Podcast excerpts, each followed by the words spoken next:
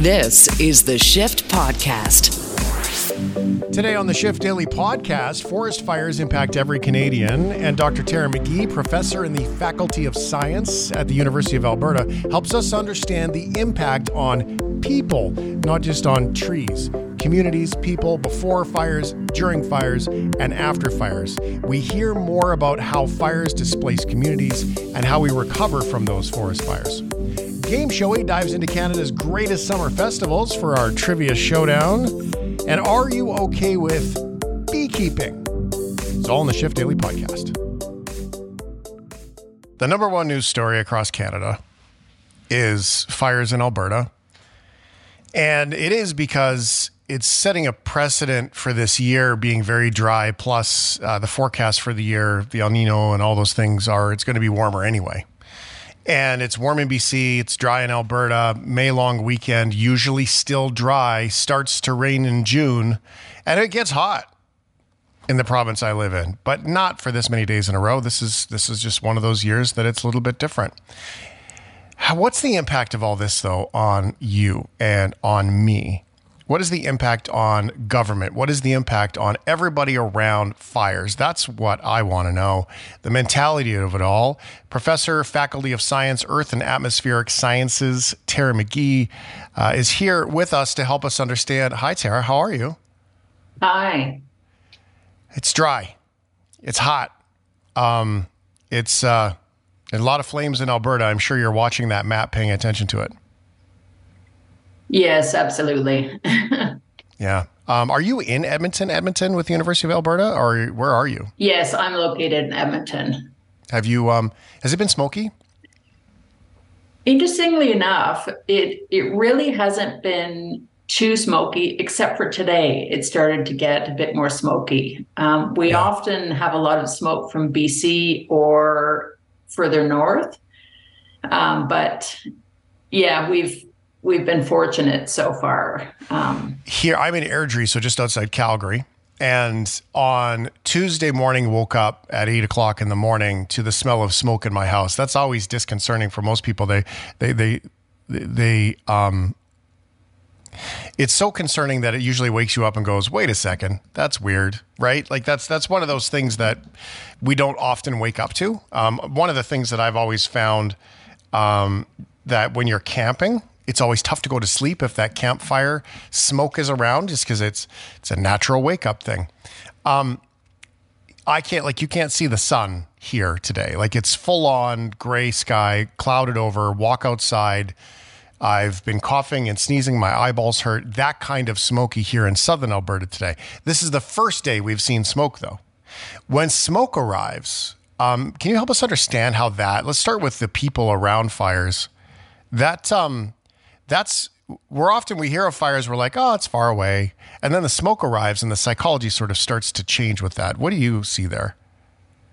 When people i mean of course smoke travels a long distance away so people a long way from fires um, will be impacted by smoke. Um, fire from alberta has traveled across the country.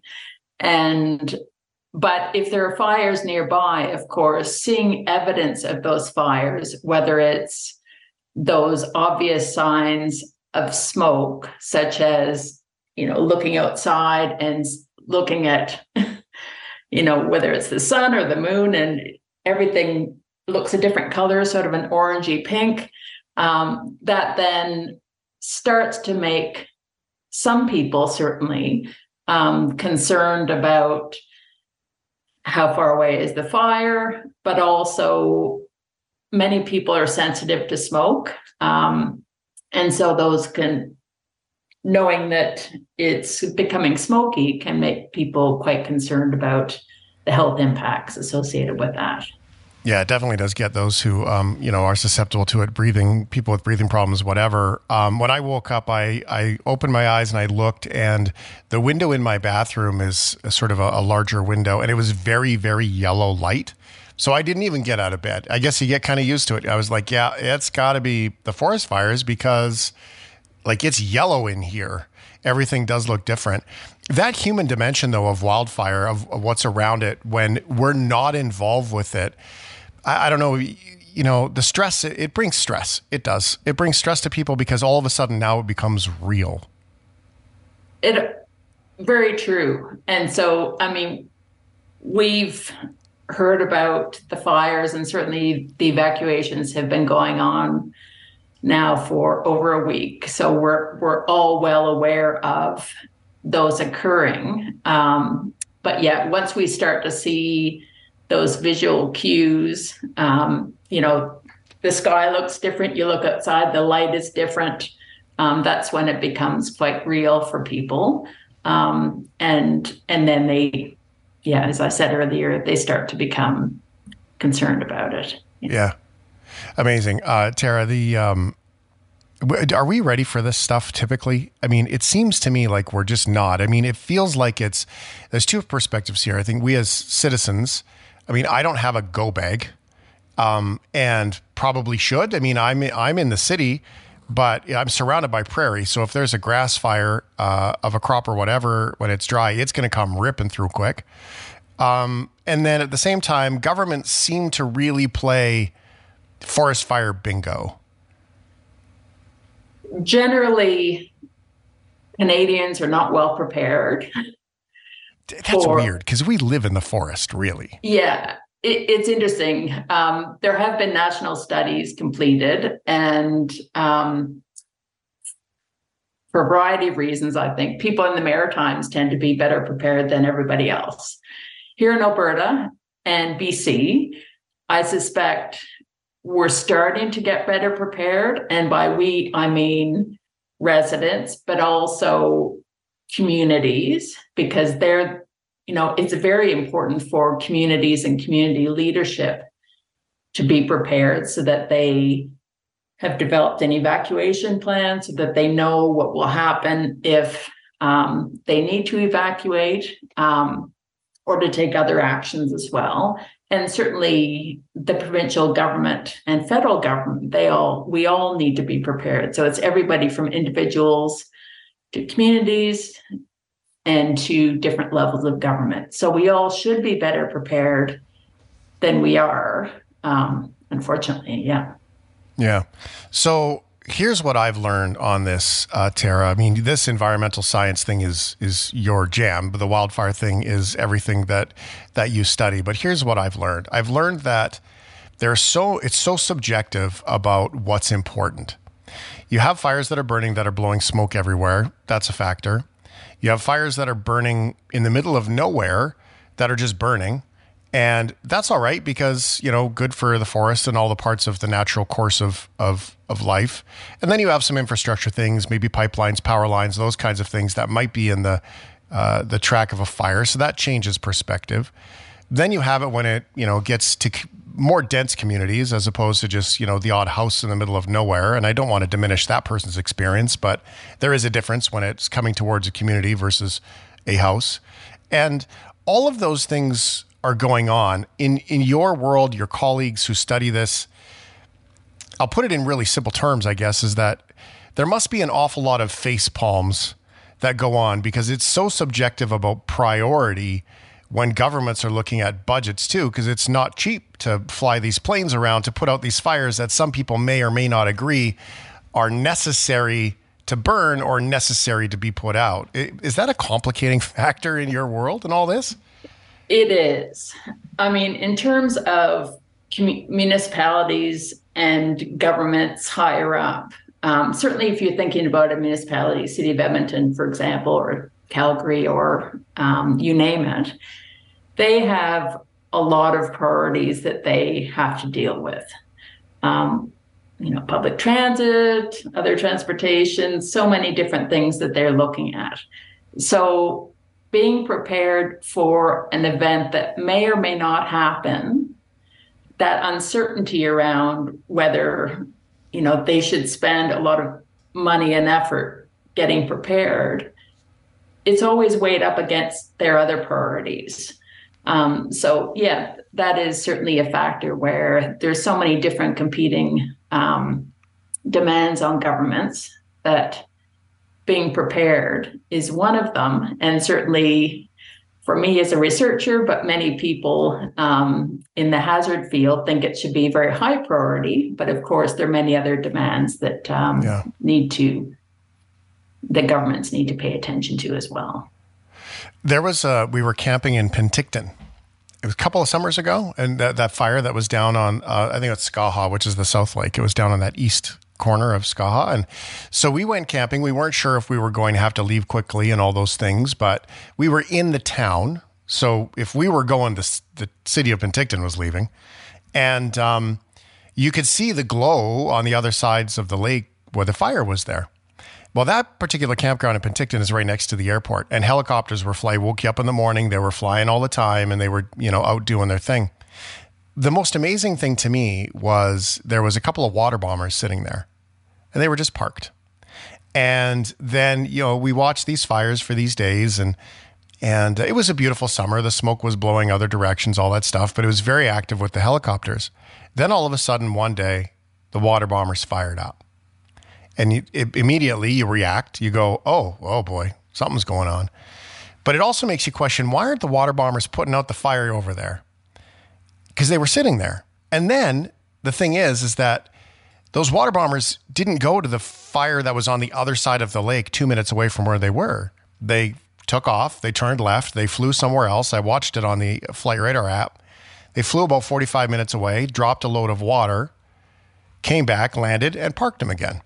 And so it seems so, maybe it's expertise, I don't know, but it seems so subjective to me to have these fires burning around these cities and have those water bombers just sitting there and then they fly 45 minutes away right? It's it, like it it seems complicated. That's interesting. I mean part of the issue around fire fires is as you said early on there are benefits associated with fires. There are ecological benefits. There are also the fighting fire with fire so if um, there are fires in an area, they can be strategically left to burn in order to help offer protection as well. So there can be many reasons why fires aren't immediately put out, but monitored um, and check to make sure that obviously they're not going to impact, um, as you said, infrastructure as well as communities. And so so yeah, it is very complicated in terms of weighing up the um, the benefits of of a fire burning for mm. ecological and other reasons, but also the need to protect people and communities and infrastructure. Is that because we we think of fire like we see it in the city? The house down the street's on fire, the fire trucks show up, they put it out, they leave. Like is is that just the way we've been sort of conditioned to think about it is and we don't think about it from all these other things plus it's scary. I think so, you know, honestly, when I arrived back in Canada in 2002 to start my job at the U of A, um, really at that time, I, I, remember going to a conference and I said, Oh, I'm interested in social science aspects of fire. And it was sort of this look of, Oh, we don't really have like fire isn't a big issue in Canada. Of course, then we had 2003 and many subsequent fire years um, in Western Canada and, and beyond. But, um, but, but yeah, it's, it just seems so strange. Um, when I grew up, I was a young person in Port Alberni on Vancouver Island, and so we had the Mars Martin water bombers, the big ones, and so it was always an event when they took off, right? Um, again, expensive and all those things. What about after the fire? I mean, my sister lived in Fort McMurray. I grew up in Fort McMurray. She was in Fort McMurray when that fire happened. The photos looked like a war zone when they were trying to leave. That was a community that there was no gas. There was uh, you couldn't get fuel to get out. Um, I had another friend who went north and got flown out. Um, they drove through the fire. They got they managed to get fuel about three hours away, but because they didn't have fuel in the car or in the truck, they took the car. And so here's uh, you know two grown children, two adults in a Mini Cooper, trying to stuff everything they can in the car because that was the most fuel efficient way out of the fire when there it took a long time to be able to have a campfire and smell that smell and be around that from the trauma that comes after that. You talked about the social science of fires. Um, what about after the fire? Absolutely. Um, you know, years after, well, the fire, but also the evacuation experience. So we found in our research um, with a variety of communities that, I mean, going through a fire experience, including often being evacuated, that's very traumatic. And so years later, um, we've interviewed people a few years after experiencing a fire and evacuation. And people break down crying because it was such a traumatic experience. And often they don't really um, recover from that. It, it's sort of, you know, once people are back to the community, it's a case of, you know, we want people to get back to normal. And I'm using quotation marks there as quickly as possible. But often there's a need for longer term support because of um, the psychosocial impacts of that event. And, and yes, for sure, when people, no doubt, communities that have been evacuated before in Alberta are having a difficult time right now, even though they're not necessarily evacuating, but just reliving that experience because of what else um, other communities evacuating. Very stressful for people. Uh, Tara McGee is our guest right now, uh, PhD, Faculty of Science, Earth and Atmospheric uh, Sciences, U uh, of A. So um, I always think about Indigenous communities times like this. Fox Creek up north. I mean, that's kind of the whole get there by a barge, really uh, remote community. Probably has a fire truck or at least a water truck with a pump. Like I'm, I'm assuming that part but most certainly does not have a water bomber. Uh, most certainly does not have access to these things. How are you seeing these? Because there's two parts to this. Because First Nations communities are, they have a history of living in the woods, right? But then we're probably seeing fires a little bit differently these days. And yet these communities are different too. So, what are you seeing inside First Nations communities to make sure that um, these extremely remote places um, have at least access to get out, if not to protect themselves?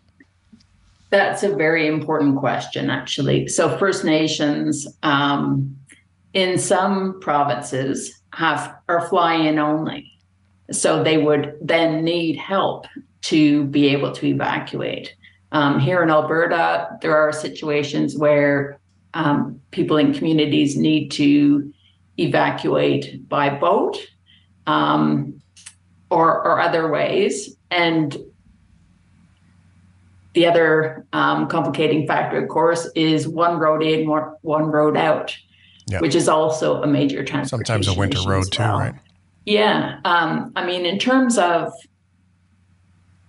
resources for First Nations, one of the big issues that um, my colleague and I co led the First Nations Wildfire Evacuation Partnership.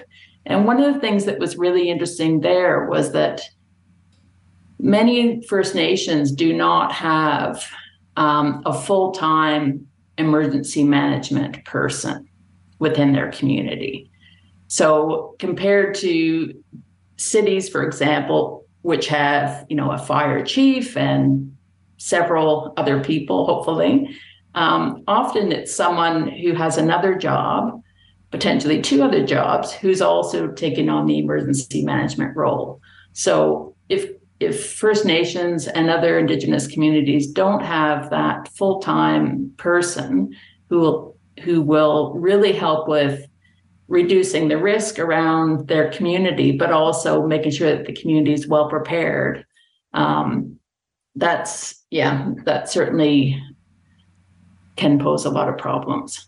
Well, that's a pretty scary notion, I would say. I mean, the thought of living in the with today's world, politics and internet. I don't know about you, but I would love to move to the woods um, and get away from the the people.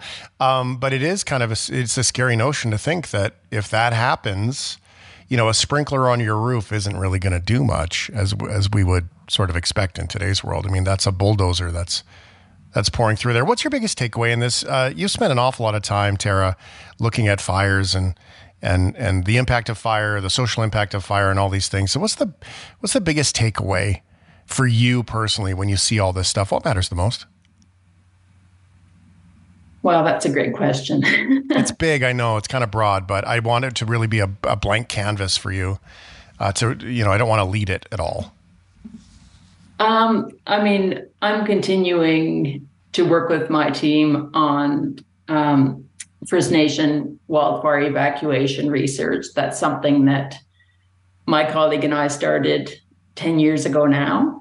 Um, produced a book to help communities become better prepared, um, working with host communities, so communities where evacuees end up staying for periods of time when they're evacuated, and also government agencies. Um, and there, there certainly have been some improvements, but I think there's still a need to do a lot more to make sure that um, Indigenous communities and others across the country are, are better prepared in terms of um, being ready in case there is a fire, being able to get out, being able to stay with the community where the services and supports provided are appropriate and reduce um, trauma for the community, um, whether it's appropriate accommodation, financial help, and making sure that people have things to do rather than sitting in their hotel room um, on their own. So there are many more improvements that need to be made. Um, so that's yeah, that's I'm planning to continue working in that for the foreseeable future. When you look back at uh, some of those old treaties, um, you know, those treaties back then, medicine was part of the conversation, although it was different. It was like a medicine kit, I think is how it's worded, but it gets interpreted widely today as being access to medicine. You know, forest fires weren't talked about back then when some of those treaties were made either. So it really does need a new look of making sure communities are protected, um, all communities, in particular those those remote ones there too. And so it, it's fascinating to me. And I think one good piece that does come out of it, and I don't know about you, Tara, I don't want to speak for you, but the humanity that comes out of it with people helping people is always, even though it's tragedy usually, it's encouraging uh, just to get reminded that that humans are still doing human things, you know? It is. You know, it's interesting. I conducted a survey shortly after evacuees left Fort, Fort McMurray. And that was something that really came out strongly is just people sharing stories of how people help them, whether it's people driving up and, you know, providing gas, food, water, uh, accommodation, all of that helping is something that we all do, but it certainly comes to the fore during these sorts of events. Um, you know, whether it's a stranger saying, you know, come and stay with us, we have accommodation. Um, providing donations, lots of ways that people can help. So that's certainly um, something that that does come out quite strongly, and also is is very much appreciated by people who have to evacuate. They're going under a lot of stress, but seeing the support that's there for them um, certainly is something that is very meaningful. Yeah, it's beautiful. Uh, Tara, thank you for this. With the long weekend upon us, uh, just a good reminder to follow all the rules. And no matter what province you're in, because let the example be dry and hot, um, it's going to be, um, it has been, and looks like it's going to continue to be a difficult few days, that's for sure, if nothing else here in Alberta. Thank you so much for sharing time. Appreciate you. Thank you so much. Tara McGee is a PhD, University of Alberta, with forest fires and all the studies around the people and how it affects us. This is the Shift Podcast. It's time for Game Showy. It's a game show on the radio. Canada's favorite competition right here where we battle it out for pride and other things that probably don't matter. Here's your host of Game Showy, Ryan O'Donnell. Oh, I thank you, Bob. Wonderful. It is time for Game Showy, Canada's favorite radio game show. Now, this is how this game works if you're new.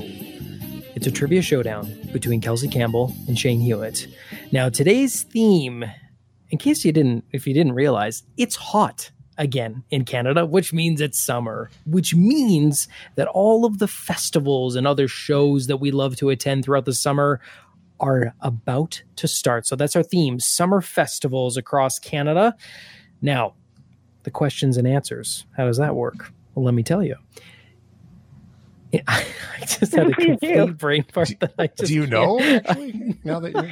What are we doing here? Wow! Wow! My brain literally just went no.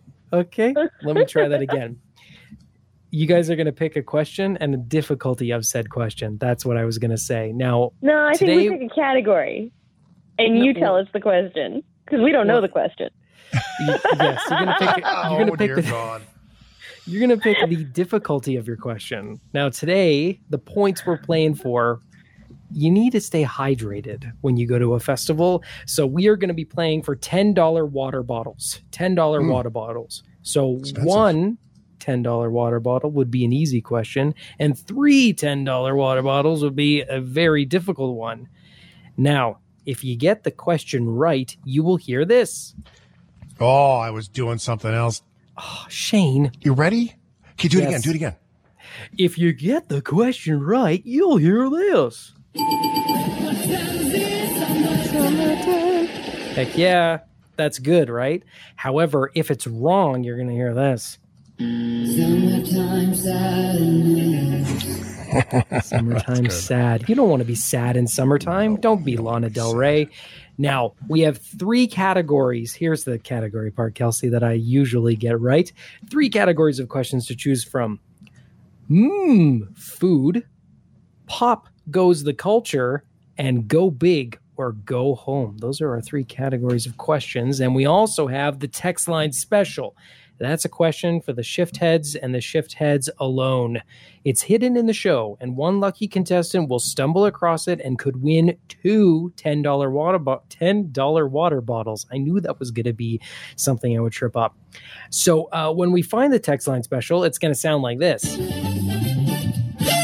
Sorry, I had a little Woo. premature textingulation there. No, actually, that was perfect. Well done. Perfect timing. Uh, uh, 877 is the number we're going to be texting to tonight, correct? Uh, 877 399 9898 is our text line for everybody. Yes, fantastic. 877 399 9898. Get your phones ready, friends. Text the answer if you know it. Here it is. The Calgary Stampede is known for its midway food menu. Which of these items is not a real choice that you can get this year? Kool Aid chicken burger, peanut butter pickle dog, a flaming hot dill cookie or dill pickle spicy sundae. Okay, again, which of those is not up. a real stampede thing? I know there was a lot of pickle items this year. Kool Aid chicken burger, peanut butter pickle dog, flaming hot dill cookie, or dill pickle spicy sundae. Text it in if you know it. And that's it. We're ready to roll. We are ready to roll on Game Showy. We're going to battle it out for festivals and water that's way too expensive. Unless, of course, you're the capitalist selling the water, and in that case, they say, you go, champ. Bob? Thanks, Bob. Uh, who won last time? I need to start writing this down. We've been doing this for like a year, and I forget. It was Mother's Day. It was Mother's Day, so Kelsey won, and and and oh yeah, right, she mopped the floor with you. Uh, hold on, that is hold a terrible stereotype. The way you just said it, oh, that was. Let's uh, no, I could let's unpack that. that, but no, we'll talk about that later. Um, when you just you just saying like it's Mother's Day made it sound like you handed it to me. Nay, sir, I earned that victory. Mm-hmm. She did. She did. She earned it. Yeah. yeah um, it was a little and harsh. Shane was even nice in losing too, which was a change.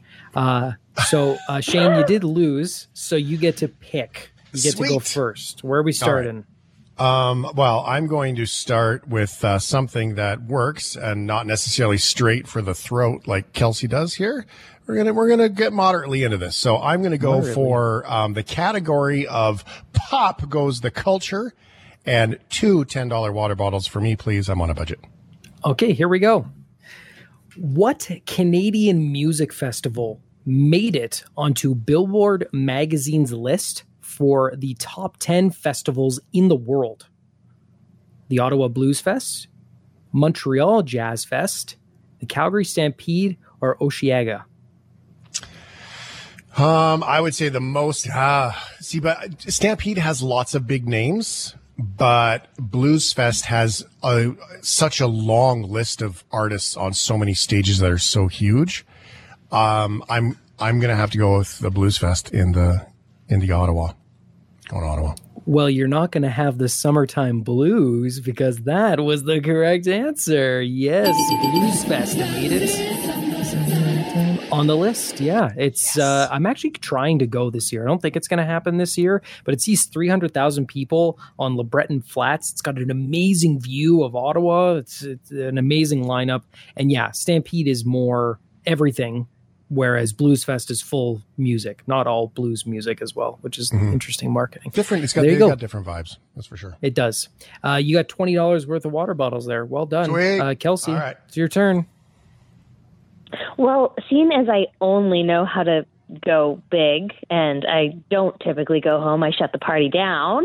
Nice. I am going to go with the category of go big or go home, and I'm going to spend thirty dollars on water bottles, please, Bob. Wow! Wow. Okay, here oh, we go. This is unfair. Oh shoot! This, I just gave Yeah, this isn't okay. Well, you probably know the answer to this question because you because you're like you've lived across the country, but it is a bit tough if you don't know it. Kelsey Eight, was on TV in this city. No, yeah, so knows. okay, she knows the but, answer before I even asked me. This okay, well, you just gave me the answer. Okay, okay, okay. Yeah, it's she might have. Okay, anyway, so a fringe festival is an arts festival featuring alternative experimental performances, plays, exhibitions, you name it. What city is home to the largest fringe festival in North America? Vancouver, Toronto, Edmonton, or Winnipeg? There's one thing on the Toronto front. I was just talking to somebody from Toronto. And we agreed if you've actually lived in Toronto, you know to say Toronto with no second T. Mm-hmm. Bit of a dead giveaway with that second T there. Um, okay, and then also fun fact: I was on television in Dawson Creek, BC, yeah. uh, and so I was expecting there to be a Dawson answer in oh, here. Oh, the Fringe Festival in Dawson's pretty awesome. I heard. uh, I've, I've, got to go with uh, both plays are really good. Edmonton. yeah. Same star. Edmonton is the guess. and, and Edmonton is correct. Yes. Edmonton has the biggest. Uh, it's actually pretty huge. In 2017, there was 130,000 tickets sold. That's like 1.2 million dollars in box office sales. 1,500 artists in 220 shows. It's the biggest on this continent. So yeah, well done, uh, Edmonton. Well done. All right, we we got a tie game. Or sorry, no, that was that was three. Kelsey's in the lead with thirty dollars worth of water bottles. Shane right behind with twenty. Yeah, it seems like my plan backfired um, there. I'm going to go with uh, Pop Goes the Culture again, except I'm mm-hmm. going to try to catch up here. Three. Three. Okay. I'm really curious if you know this, Shane. I, you might, but it's tough. I, okay. So I unlocked a core memory writing this question. So, the longest running music festival in Canadian history was actually created on the radio in Brampton, Ontario. By one of our radio channels, by the way. Exactly. If you really know yes. history. Mm-hmm. Yes. Sounds like he might uh, know this one. yeah, he might know this one. I was going to talk about what station that was, but anyway, it ran from the 80s all the way till 2015 when it was discontinued. What was that festival called? Edge Fest? Well, okay, go ahead. Rock Radio, CanCon, or Toronto Summerfest? I, I, I heard the CanCon was a great festival. Um, uh, but yes, that was Edgefest, friends, and that was like that was the go on the trip for the summer. That was the show. The show and the correct answer, yes, Edge Fest. It was created in 19, 1987 on CFNY FM. Our buddy Alan Cross was helping out on that. They did it for the 10th anniversary uh, for the uh, like for a they did as part of like a Canada Day celebration. The first lineup that year was Blue Rodeo, The Pursuit of Happiness, Teenage Head, and the Saints. And uh, you could get tickets for a dollar and two cents at Pizza Hut. Uh, sorry, at Pizza Pizza. Pizza there was twenty five thousand people there at the very first one. That was amazing. It was such a good show. Power like, Radio. It was, it was amazing. It really Power was. Radio, man. Yeah, that what a great channel too. It still is, but what a great channel. They play a lot of those songs now too, which is great from that era. It's nice. Yeah. Super nice. Okay, so Shane, you've got fifty dollars worth of, of water bottles. Kelsey has still got thirty. You're still in this, so where are we going? Can we talk? Like, are there rules? Like, what is the decorum of this game? You're saying it was unfair that I went heavy and wanted to spend big money on water bottles here, but like, so if you go for two, I'm just supposed to go for two. Is that what you're saying? No, that's fine. You you just that's fine. You just be you be you, Kelsey Campbell. You, you know I'm perpetually thirsty, and we've got Yeah. water on the line here. Mm-hmm. So I'm gonna go after it. Okay, well I'm gonna I'm gonna stay. I want to keep my lead, so I'm gonna go first time dipping into mm, food. Mm-hmm. Mm. Or you know what? Okay, you know what? I'm just gonna I'm gonna I'm gonna play your way. I'm just gonna be so nice because new style, new Well, well, trying something out new. Hang on one sec. The, the thing is, is that it's like it's like sometimes if you're not sure that you're going to get all three points, right? You take a two pointer because then you're like, I'm pretty sure I'm going to secure myself two points, right? And so I'm like, eh, not sure about the category, guaranteeing two points versus risking three. That's it's risk. It's risk management. It's what's happening here, and you are apparently risk averse. Yeah, I'm a risk taker and also just like aggressive in general in every Yeah. element of life. Um, is true. Tony, can- toning it down though, because look, I'll just be Mrs. Nice Guy. so, mm, food for I'm only going to spend twenty dollars, please. Two. Oh, water you want to bottles. tie this? Okay, you're playing it big. Okay, well, this could pay off, or it could be an issue because you just stumbled across our tax line special. Ooh. There it is. So 877 399 9898. Text in the answer. I'll give you one last shot. Here's your question, listeners. The Calgary Stampede is known for its crazy menus and, and vendors. Which of these items from the 2023 menu are not real? The Kool Aid chicken burger, the peanut butter pickle hot dog, the flamin' hot dill cookie, or the dill pickle spicy sundae? Uh, I'm gonna I, now, Kelsey. You Which it doesn't matter not what your answer is. I'm curious. What what which one do you think is not real? Are any of these? Do people buy these? My goodness, a, a Kool Aid burger is probably my thing because it seems to be a Mm-hmm. pickle theme this year. I'm going to say Kool Aid burger is not Okay. a thing.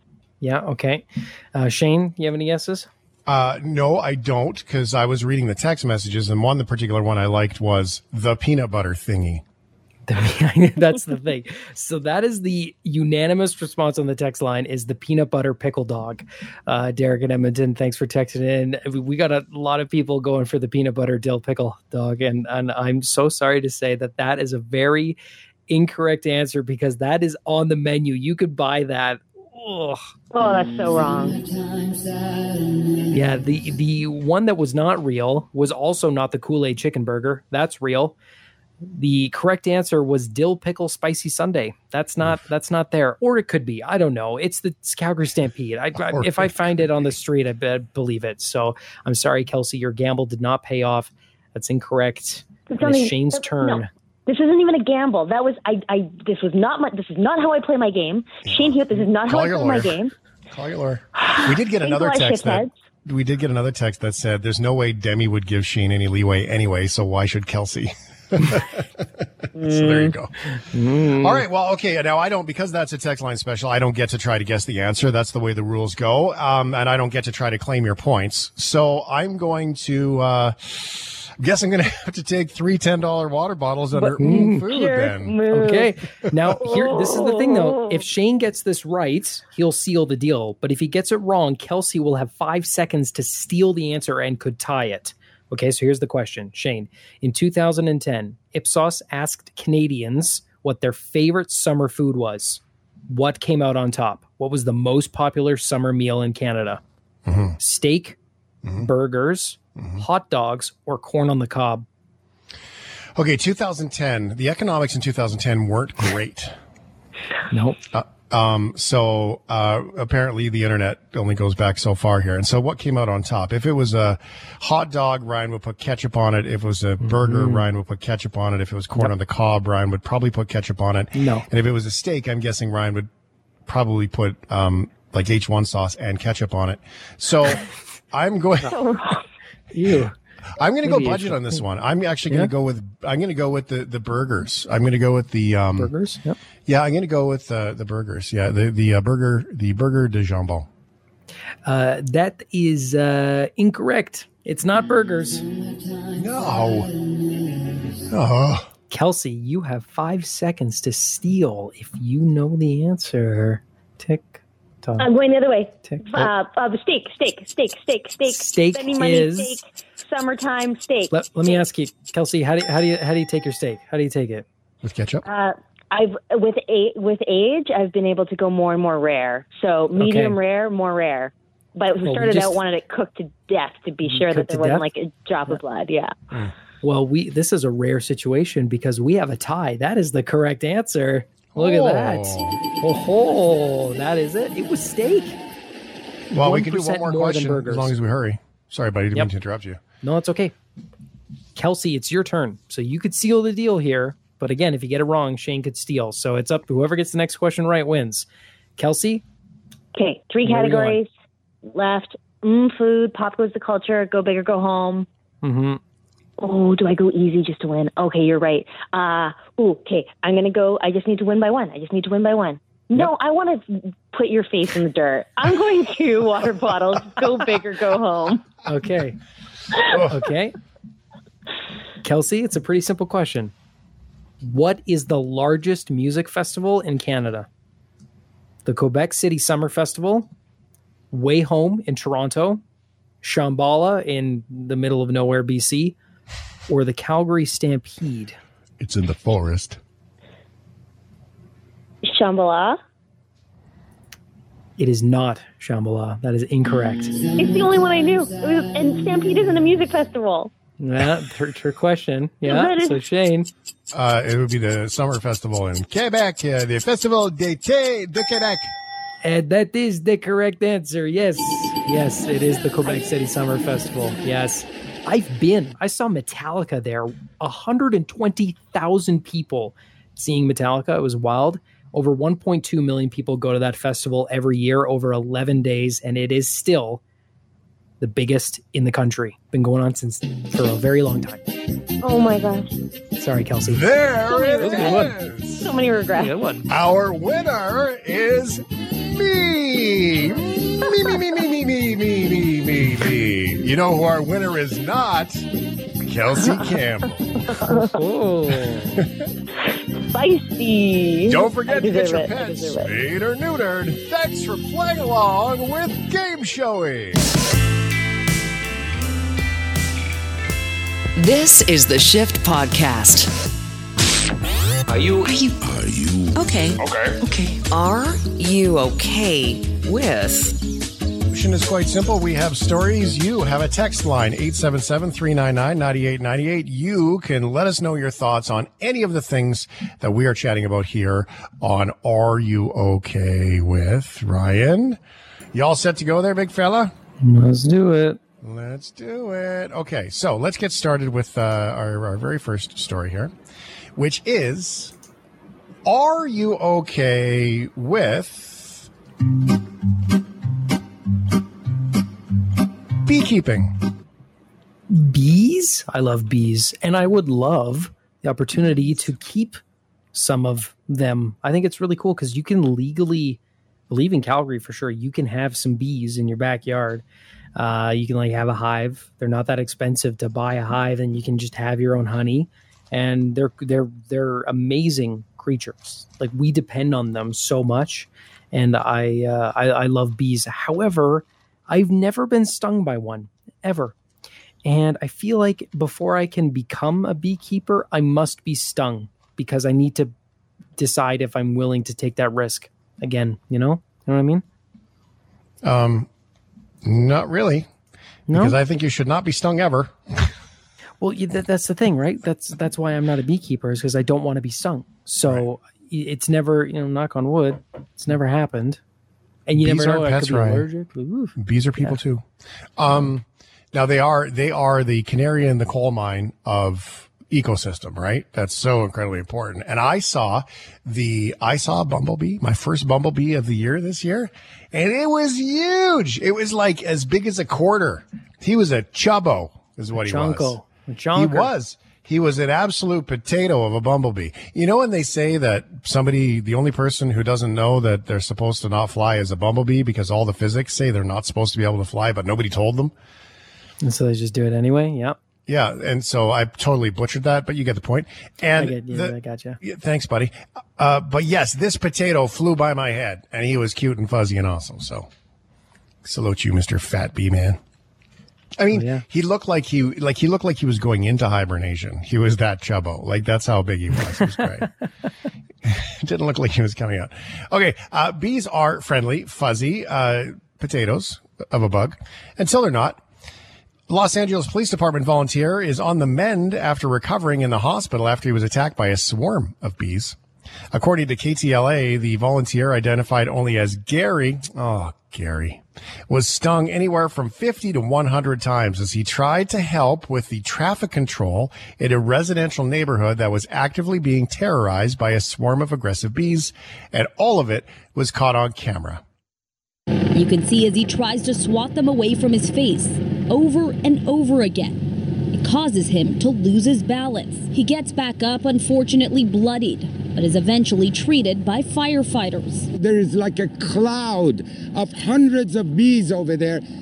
I said, oh boy, this is gonna, that's why right away I put my gear on because I can see them. They're mad as could be. LA City Fire confirmed two people, including the volunteer officer, were taken to the hospital after being attacked by the swarm just before 4 p.m. Monday. Neighbor Jerry Spots was outside when he says he saw a delivery driver being attacked. came to the door, the UPS guy was being swarmed, and he started saying, you know, run bees, and I got hit right in the lip. A bee removal company that showed up after the attack believed the bees originated from a hive near the roof of this home on Adlon Road in Encino. You can see as they swarmed workers. This is not a normal behavior for these bees to be this angry, want to kill you. This is not okay. Gary. Gary, no. They were mad as could be. That's pretty mad.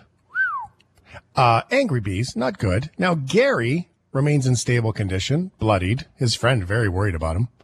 Uh, Tuesday night is when this last report came in, but the impact of the hard fall left him with broken bones in his face.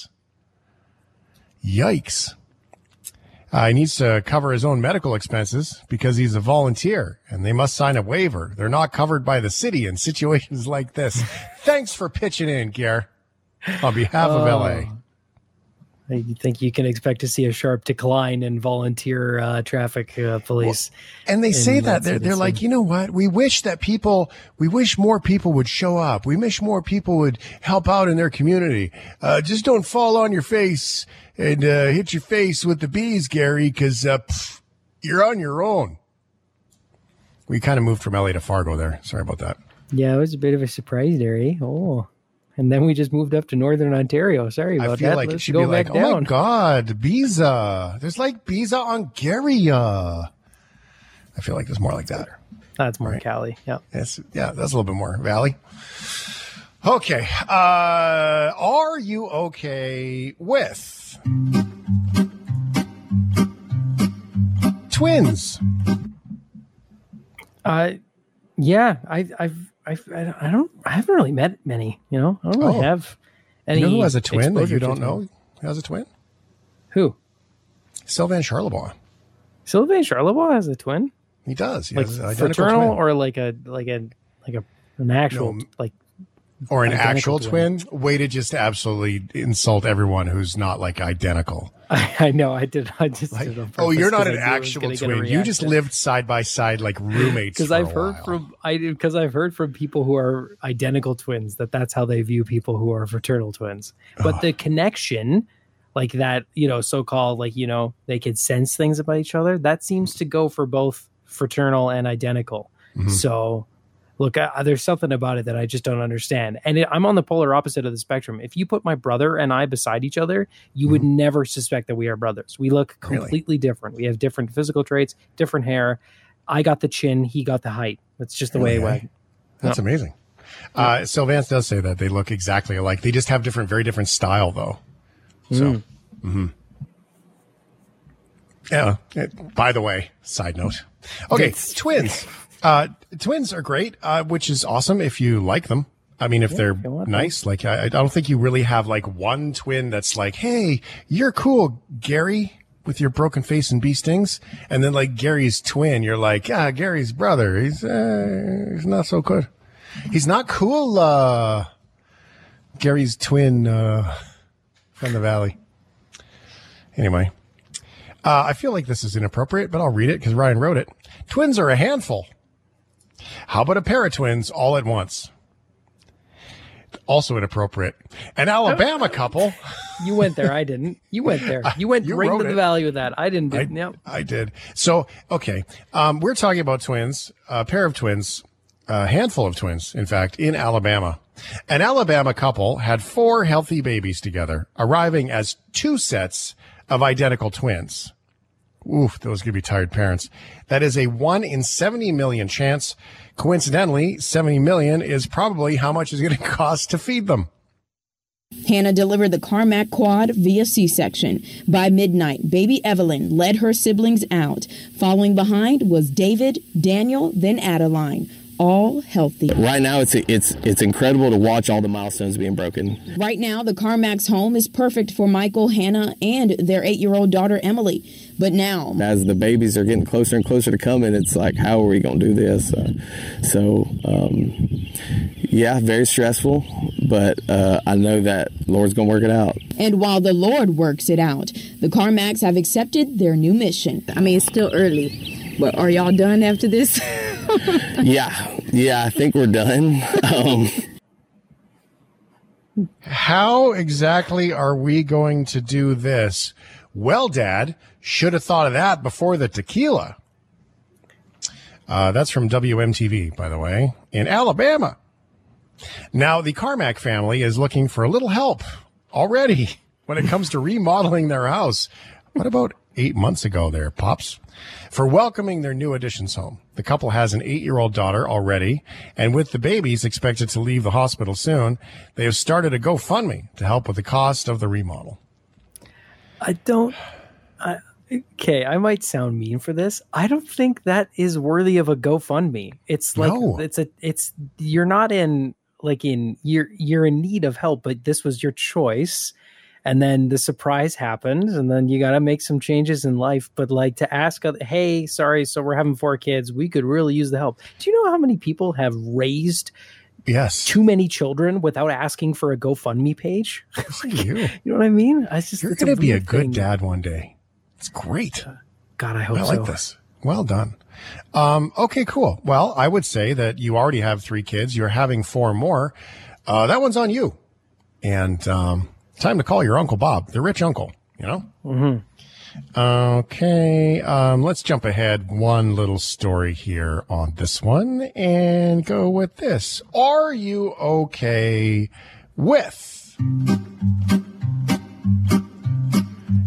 climbing a tree? Um, I've never.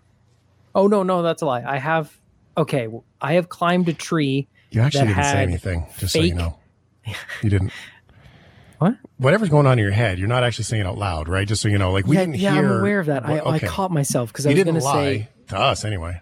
I, I kind of lie because I have technically climbed a tree, but it had like fake steps nailed into it to help you get no, to they the were top. they were real steps actually. No, no, no, no, no. Somebody took like old baseboards and nailed Yeah. them into the tree to make them into steps. Yeah, but that that makes them steps, not fake steps. But they're like That's like saying let's have a virtual Zoom call. Like you can't have a virtual Zoom call. You're having a virtual meeting because you're doing Uh-huh. it virtually, but you can't have a virtual Zoom call because that would mean you need some sort of fake version of a. Uh huh.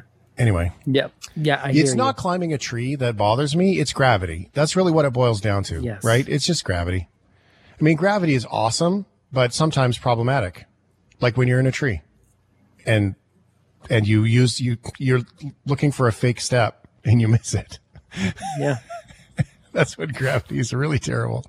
Anyway, move on. Uh, we've all heard about a cat stuck in a tree, but what about a bear? And it happened in Florida. What does it mean to be from Florida? Florida. Straight drip. Nice. So, how do you get a bear from a tree in the middle of Florida? Well, my friends, grab your popcorn and snuggle up to that radio because we're about to find out. Right, we're back to Florida. A bear who spent hours in a tree is finally back on the ground after being spotted in the tree near a red lobster. Florida Fish and Wildlife Conservation Commission officials and officers held a tarp under the tree while someone fired tranquilizer darts at the bear with the group hoping to catch its fall. One of the tranquilizer darts hit the bear, but then it climbed even higher, and the bear eventually climbed back down where wildlife officials were waiting. There was a bear in a tree, and then the bear solved the problem. Very good. Well done. Yes. this is news on the shift. Uh, the Florida Fish and Wildlife Conservation Commission said the bear had been dispersing and trying to leave the area. Oh. Just going in the wrong direction. Yeah, can't blame him, really, at all. Thanks for listening to the Shift Podcast. Make sure you subscribe, rate, and review the show and share with anyone you like. Get it on Apple Podcasts, Google Podcasts, Spotify, and CuriousCast.ca.